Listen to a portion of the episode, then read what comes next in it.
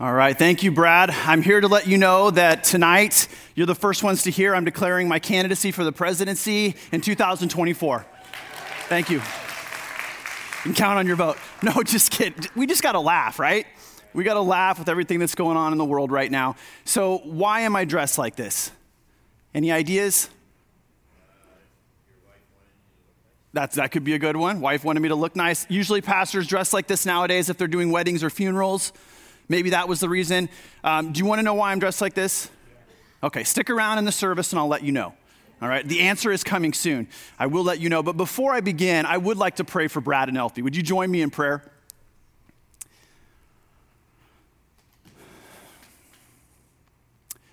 Dear God, this year has been a crazy year.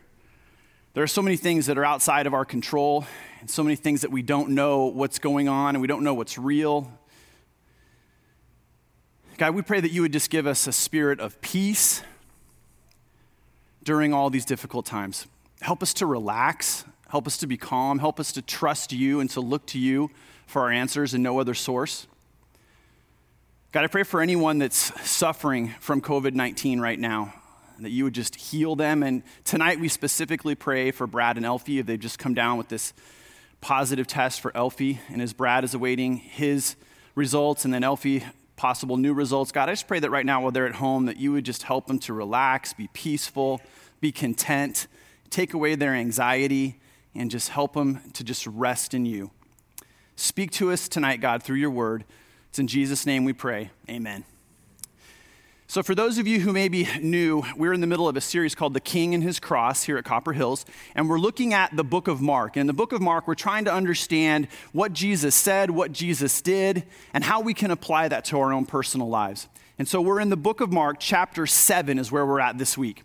When Brad asked me a couple nights ago um, if I would fill in for him, I said, absolutely um, where we at in the series? He said, Paul, you can kind of talk on anything you want. I know it's last minute. I said, well, what's the specific passage? And he told me it was Mark chapter 7, the first few verses, verses 1 through 23. And I said, well, let me just kind of spend the night reading it and then I'll give you a decision on, uh, in the morning, on Friday morning. And so I read through this passage and just believe that God really shared some things with me that I need to maybe be thinking about in my own life, and I'd like to share what God shared with me with you as we follow along. So, for those of you who are here in the auditorium, feel free to open up your Bibles or your phones or any device that you have that has the Word of God on it. If you're watching at home in your living room, go ahead and have a device, a tablet, a computer, the actual Bible, whatever you want, and just follow along with us. I'm going to start reading in the book of Mark, chapter 7, starting in verse 1. The Pharisees and some of the teachers of the law who had come from Jerusalem gathered around Jesus and saw some of his disciples eating food with hands that were defiled, that is, unwashed. And then I love it here. Mark puts this in parentheses as if he's kind of saying, here's kind of what this means, or here's what's going on. In verse 3, he says, The Pharisees and all the Jews do not eat unless they give their hands a ceremonial washing, holding to the tradition of the elders.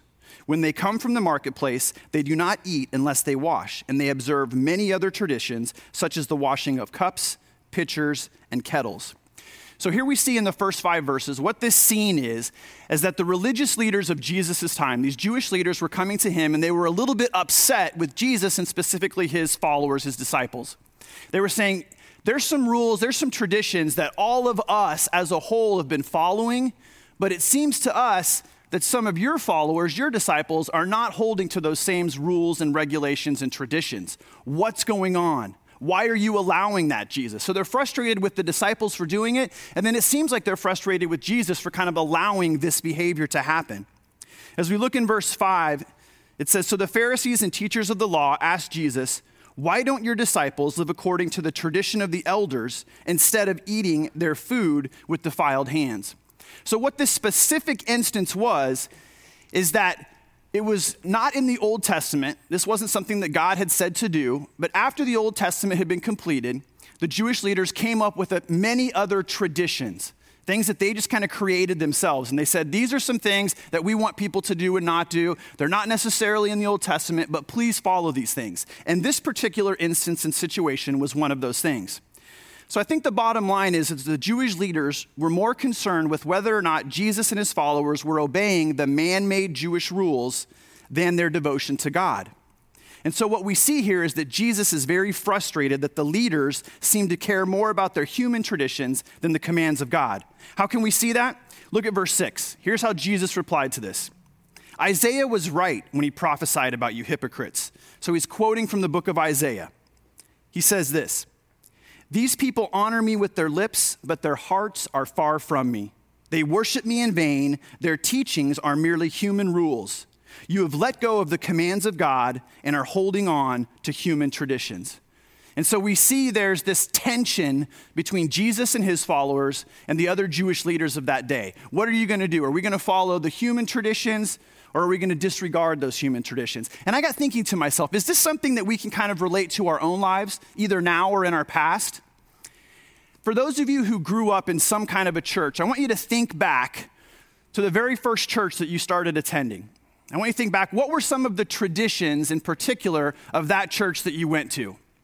In just a minute, I'm going to ask you to share those with people sitting next to you, but I'll give you an example. One of the very first ones that I thought of, when I was growing up, I remember my grandpa who lived on a farm. He was a farmer, he wore overalls every single day, but every single Sunday when he went to church, my grandpa said, Dress your Sunday best.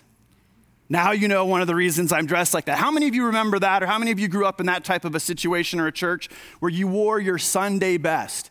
As a matter of fact, when I first became a pastor in 1992, the first church that I started working at, this was my attire every single week that I was at church. I was working with high school kids at the time, and yet I still had to dress in a suit and tie. It was just the tradition, it was just the way it was. So, what I'd like you to do really quickly is take about 30 seconds. If you're at home, talk with the people sitting on the couch with you. If you're here in the auditorium, just turn and face the people that are in your little pod and mention what are some of the traditions that you remember that were unique to your upbringing in the church that you went to. Talk about that for a few seconds.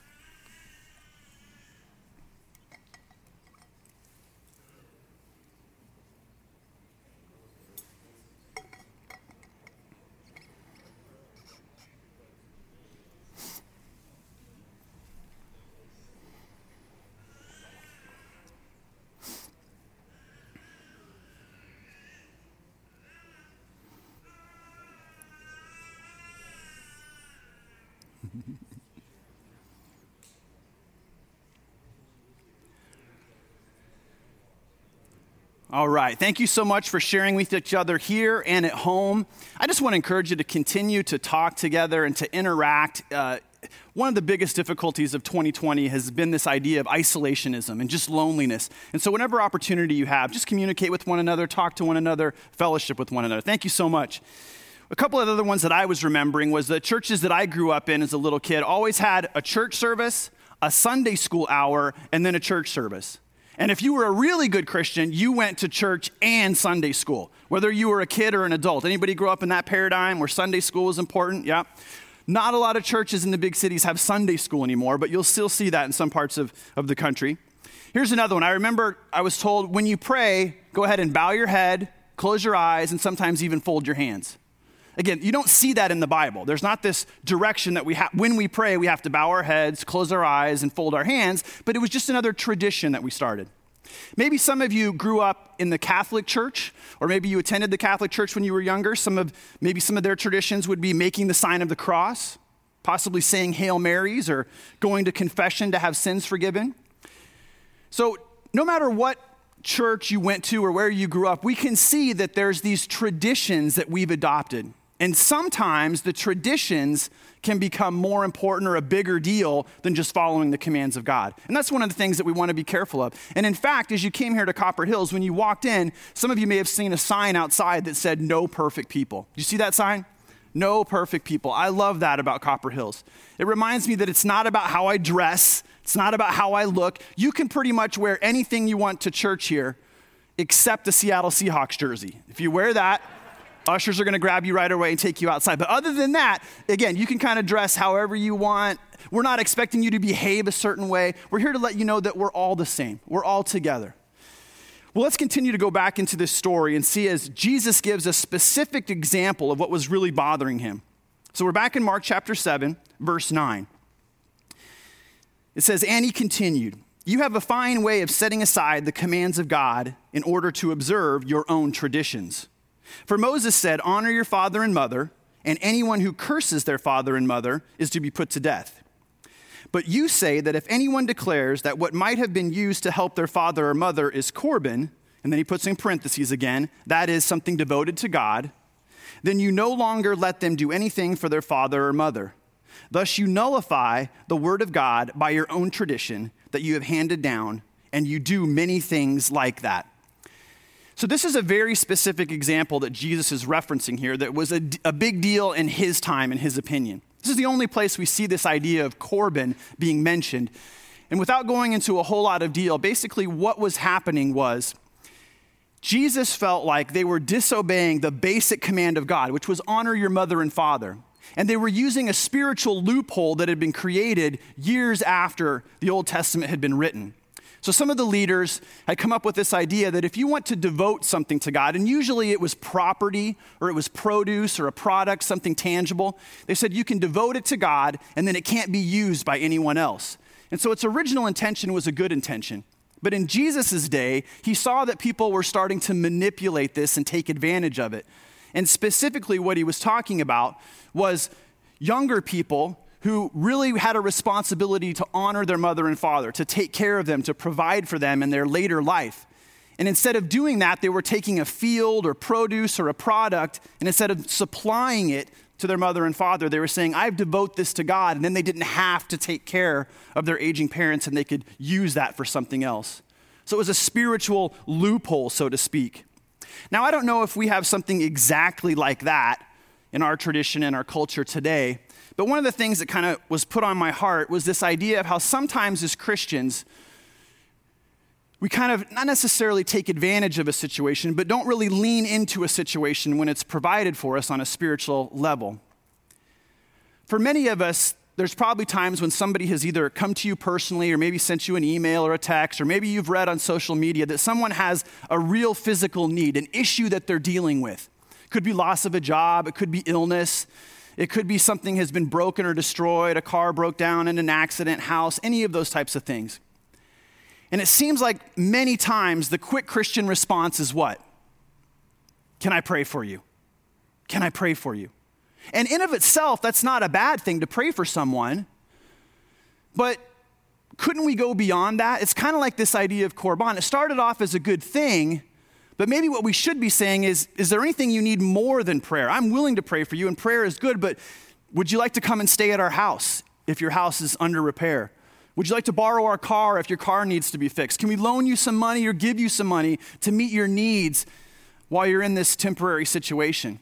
And so I'll be honest, this has been on my heart a lot, and I've always tried to be really sincere when I ask someone if I could pray for them when they have a need. And I try to pray for them right on the spot and not just flippantly say it and pass it off. And lately, I've really been trying to ask is there anything more that I can do to meet your needs? For instance, just a couple of weeks ago, one of my friends uh, suffered a heart attack, came out of nowhere. Boom. I was talking to him earlier in the day via text. And then two hours later, I was texting him back, and his wife texted me on his phone saying he can't return your call right now because he just had a heart attack and he's in the hospital. And so I was like, oh my gosh. So I texted back right away Is there anything that I can do? I'm willing to come down to the hospital right away. Do you have any needs? The family have any needs? And they said, no, you're not allowed to come because of COVID, but thank you so much. Please be praying for us. And I said, absolutely, I'll be praying, but if there's anything else you really need, any physical needs at all, please let me know, and I'd love to try to help meet those. So that's just a practical example, I think, of how each and every one of us can really try to be authentic and sincere when we see these situations that come our way. I think that's kind of what Jesus was addressing here. In verse 14, he says this Jesus called the crowd to him again and said, Listen to me, everyone, and understand this. Nothing outside a person can defile them by going into them. Rather, it is what comes out of a person that defiles them. After he had left the crowd and entered the house, his disciples asked him about this parable. Are you so dull? He said. and just an aside, don't you just love that Jesus talks like that? I mean, he just seems so real. I get that he's talking to his buddies and his friends. He's like, guys, we've been hanging out. You should have been noticing this. Are, are you just missing it? What is up? Are, are, you, are you not catching the drift here? He says, Don't you see that nothing enters a person from the outside can defile them? For it doesn't go into their heart, but into their stomach and then out of the body. In saying this, Jesus declared all foods clean. In this particular example, again, Jesus is making a point that sometimes they would use the dietary laws as a way to kind of keep rules and regulations more important than looking what someone's heart says. So, again, in this situation, it seems like the Jewish leaders were stuck on this idea of following rules taught by humans and even some rules from the Bible more than they were worried about the condition of their heart. And today, I think this is similar to us when we care more about looking good on the outside than having a good heart. For many of us, we value and we overvalue our behavior and the results of our behavior, and we undervalue motivation and intentions. And as a result, we end up judging people based on what we see on the outside instead of what we see on the inside. And just being really honest, isn't that exactly what's going on in our country right now? It seems like we're so divided. It seems like we're all being told we have to pick a side and we have to pick a stance and we have to pick a group or a party or a position. We have to pick what we decide about this pandemic. Is it real? Is it fake? How should we respond to it? What should we do? And it seems like we're all just being pushed to a side. And no one's stopping to say, what do we really think about this internally? What do our hearts have to say about this? And I think this is one of the most important things that I got from reading this passage on my own this week is that I'm probably guilty of just judging people based on what I see on their car, what I see on their social media posts, what I see them wearing. And I don't take the time to get to know people. So, one of the things that I've been trying to do during COVID is really have the opportunity to have some conversations with important people in my life that I know maybe think or believe a little bit differently with me, than me. How many of you have either a family member or a coworker or a close friend that maybe believes a little bit differently than you do about what's going on in the world? Some of us do. Many of us interact with people but sometimes when it's somebody who's really close to you, this can be a difficult conversation. And we can find that it kind of separates us from this other person instead of drawing us together. I want to give you a couple of examples.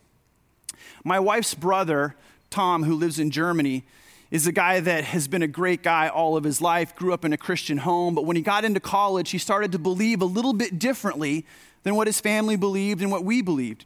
And he kind of started to push away from belief in God and the church and what that all stood for. He ended up moving to Germany and he's been living there for a while. And it's been difficult at times to have conversations with him because we just can't seem to connect on this issue of faith that's so important to my wife and I and to our family as a whole. But yet, we've not tried to push him away. We've tried to still love him. We've tried to let him know that we don't think he's less than or different. And we've tried to maintain a, a friendship and a relationship with him throughout all of this. And one of the best things that have happened in this entire pandemic for, for me and for my wife and for our family is a connection that's being made now between us and Tom. Over the last couple of months, we've had a couple of FaceTime talks with Tom, and it's as if he's a whole new person. It's as if his heart has changed from the inside out. And when we talk to him now, he's just different. His face, his countenance, the way he talks, uh, the way he responds to things. And uh, out of the blue, a couple of weeks ago, he sent this, this really interesting uh, response on a text to my wife. Bottom line, just saying is, I'm giving God a chance again. Oh man, my wife was just crying. We were rejoicing. This is something we've been praying for for over 15 years. And the last few conversations we've had online with Tom have just been amazing. And so I want to encourage you during this pandemic to lean into these opportunities to really talk to people that are important to you listen to their heart, continue to pray for them and love them. Let me tell you about another interesting conversation. I have one son and three daughters. And believe it or not, we don't all believe exactly the same things in all of the family. One of my daughters believes things a little bit differently than maybe I do or my wife does, maybe votes a little bit differently than we do, and, and kind of has a different perspective on what's going on in the world today. And at times, it would be easy to be like, why do you think that? Or why don't you just think like I do? Because I must be right. I'm your dad. And I've really tried to just sit down and, and be honest and listen to her heart and let her hear my heart. And just two days ago, we had an amazing conversation. We stayed up for literally four hours. It was her and I and my wife, and my other daughter, who's in college in Tennessee, was just on the phone listening to the whole time, and her cousin was over. There was about six of us physically and one virtually, all kind of talking and listening. And for four hours, we all just kind of poured out our hearts, and there were tears. But I really feel as if I understand my daughter's heart so much better now. I understand why she believes and makes the decisions that she has. And although it may be slightly different than what I made you or think, I know that her heart is following God and it's exactly where she needs to be. Well, let's look at the end of this passage right here as it wraps up. In verse 20, Jesus finishes by saying this What comes out of a person is what defiles them, for it is from within, out of a person's heart, that evil thoughts come sexual immorality, theft, murder, adultery, greed, malice, deceit, lewdness, envy, slander, arrogance, and folly. All these evils come from inside and defile a person. And what this really got me thinking about, and why I'm really dressed this way today, is that I want to be a, a, real example to myself and to all of you that so many of us, we're just focusing on the outside. And so many of us, as we look at others and we look at ourselves, we're just, do they have it all together? On the outside, is everything right? Is it correct? Is it the way it's supposed to be? And many of us are failing to look inside at the heart and to take the hard work and time to understand others' hearts and even our own heart. So, in light of the election, the pandemic, the current condition of the world, God placed on my heart that I need a spiritual heart checkup. And I want to encourage you guys to maybe think about doing the same thing. You see, I just turned 50 this year in 2020, and my wife's been hounding me and reminding me it's time for your annual checkup. It's time for your old man checkup. Why don't you go in and get that done? And while most of us do a pretty good job, probably most of you do better than me about taking care of ourselves physically and listening to the advice and checking and making sure we're on the right path, I believe that most of us, myself included, tend to neglect the condition of our hearts and we put off the hard work of examining ourselves spiritually from the inside out. One of my favorite passages from the Old Testament is 1 Samuel chapter 16 verse 7. It says this: "The Lord does not look at the things people look at. People look at the outward appearance, but the Lord looks at the heart." And I believe right now more than any other time in our world, we need to start looking at people's heart. We're so divided. We have so much anger and hostility and frustration, not just in our country, but around the world. And let's take the time, each and every one of us, and again, this is something I'm going to do this week, is to check my own heart and then ask others to weigh into the, what they see inside of my heart and also try to look genuinely into the heart of others. So, what I did was I found a spiritual checkup from an organization called the C.S. Lewis Institute. For those of you who aren't familiar with C.S. Lewis, he's one of the leading Christian authors of this past century. Great man, wrote a lot of great books, inspired a whole lot of people, and they started an institute in his name. And on their website, I found this spiritual checkup, and I've kind of modified it a little bit. And there's going to be some handouts here for those of you who are at the service today that you can pick up from the ushers as you leave. And those of you, if you're watching at home, if you want to find this, you can email the church at chc uh, at copperhills.org. chc at copperhills.org. You can email them and they'll send you a copy of this as well. But really briefly, I'm not going to go into it in a lot of detail, but what I want to do is just kind of quickly run through what the spiritual checkup is and then encourage you to maybe think about doing this. The whole checkup is based on Matthew chapter 22, verses 37 through 40, where some people, again, religious leaders, came up to Jesus and said, Jesus, what's the most important thing in all of the Old Testament and all of the teachings? Can you just simplify it for us? And Jesus said it this way Love the Lord your God with all of your heart, and with all of your soul, and with all of your mind. This is the first and greatest commandment, and the second is like it love your neighbor as yourself. All the law and prophets hang on these two commandments.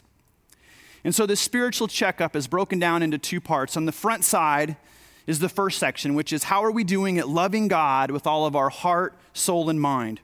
There's five basic questions, and then they have some underlying questions with them as well. But the five basic questions are this How is my personal relationship with God?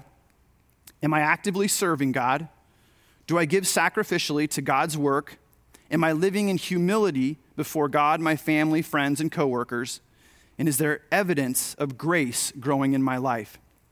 And so that's the first side, dealing with how are we loving God. And I want to encourage you as you take a challenge to do this this week. Some of you may want to just dive through it all in one setting and do it all. Some of you may want to just take one question per day and and ruminate and, and really pray and think about it a day at a time. However, you want to do that is up to you, but I encourage you to do what feels right between you and God.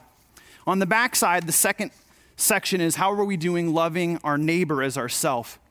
And these are the questions Am I loving my family as I should? Am I forgiving others? Am I growing in fellowship with other people? Have I personally shared my faith with anyone recently? And am I focusing part of my time and money to help the poor and the disadvantaged? So, again, if any of you feel like maybe this is something that you would like to do, you'd like to take this opportunity to just do a heart checkup, a spiritual checkup, there's going to be resources available as you walk out, or you can go online and see those resources at chc at copperhills.org. Thank you so much for being faithful to God and being faithful to his kingdom. And I know 2020 has been a year to forget.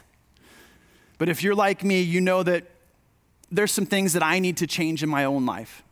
I need to look at my own heart and see how I'm living, how I'm thinking, how I'm behaving. And so I join you to join me in doing this spiritual heart checkup this week. Will you join me in prayer? Dear God, I thank you so much that we have your word, the Bible, to lead us and to guide us and to direct us. God, I'm so thankful that we're going through the book of Mark right now as a church family and that we're able to just look at your son Jesus and we're able to investigate what he said, what he did, how he behaved, how he responded to people around him, and how he responded to the conditions of his world in that time. And God, I believe that there's so much that we can learn, so much that we can apply to our own life, even though we're 2,000 years away from when these events occurred and happened. So, God, as we close, I just pray that you give each and every one of us the personal strength and the courage to do the hard work of looking into our own hearts, examining ourselves, really being honest with ourselves and being honest with you so that we can get better, so that we can be more like your son Jesus. And then, God, I pray you'd give us the courage to maybe share this with people around us, with spouses, with siblings, with relatives, with friends, with coworkers. And we can all just continue to not worry so much about what's on the outside, but take some time and look at what's on the inside. It's in Jesus' name that we pray. Amen.